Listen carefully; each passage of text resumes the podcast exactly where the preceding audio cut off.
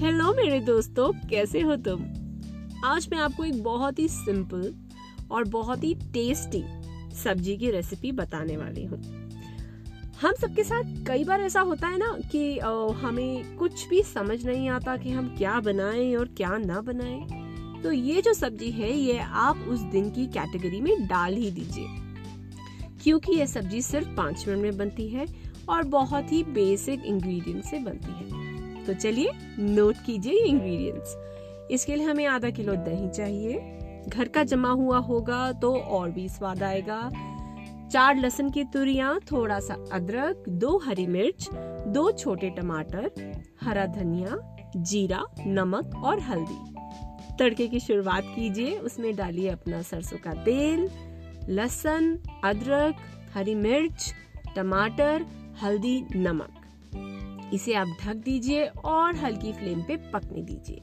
जैसे ही यह तड़का तैयार हो जाए, फ्लेम को बंद कर दीजिए और इसे आप अब अपने दही, जो आपने पॉट में साइड पे रखा हुआ है, उसके ऊपर डाल दीजिए। धनिए को बारीक बारीक काटिए काटिए और उसके ऊपर डालिए और फिर चम्मच से उसे मिक्स कीजिए। और जाइए, अब रोटी बनाइए और उसके साथ खाइए। इसे हम कहते हैं पेशावरी दही। आप इसे दही तड़का भी कह सकते हैं। यूँ तो आपने दही, बहुत सारे रायते, लहसुन का स्मोकी फ्लेवर वाला रायता, खीरे का रायता, लौकी का रायता, बहुत सारे रायते दही में खाए होंगे। पर जरा इसे बना के देखिए। और ये जो हमारे तड़के वाला दही है, पेशावरी दही है, इसके साथ में जो आपको स्वाद आएगा, मैं आपको ये गारंटी कहती हूँ कि आप हफ़्ते में एक बार ये सब्ज़ी ज़रूर बनाएँगे।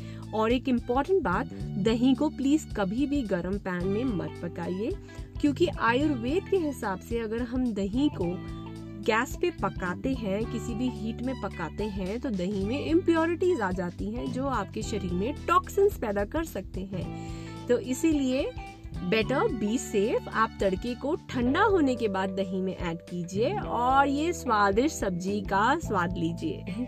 मिलते हैं जल्दी ही, शबक है।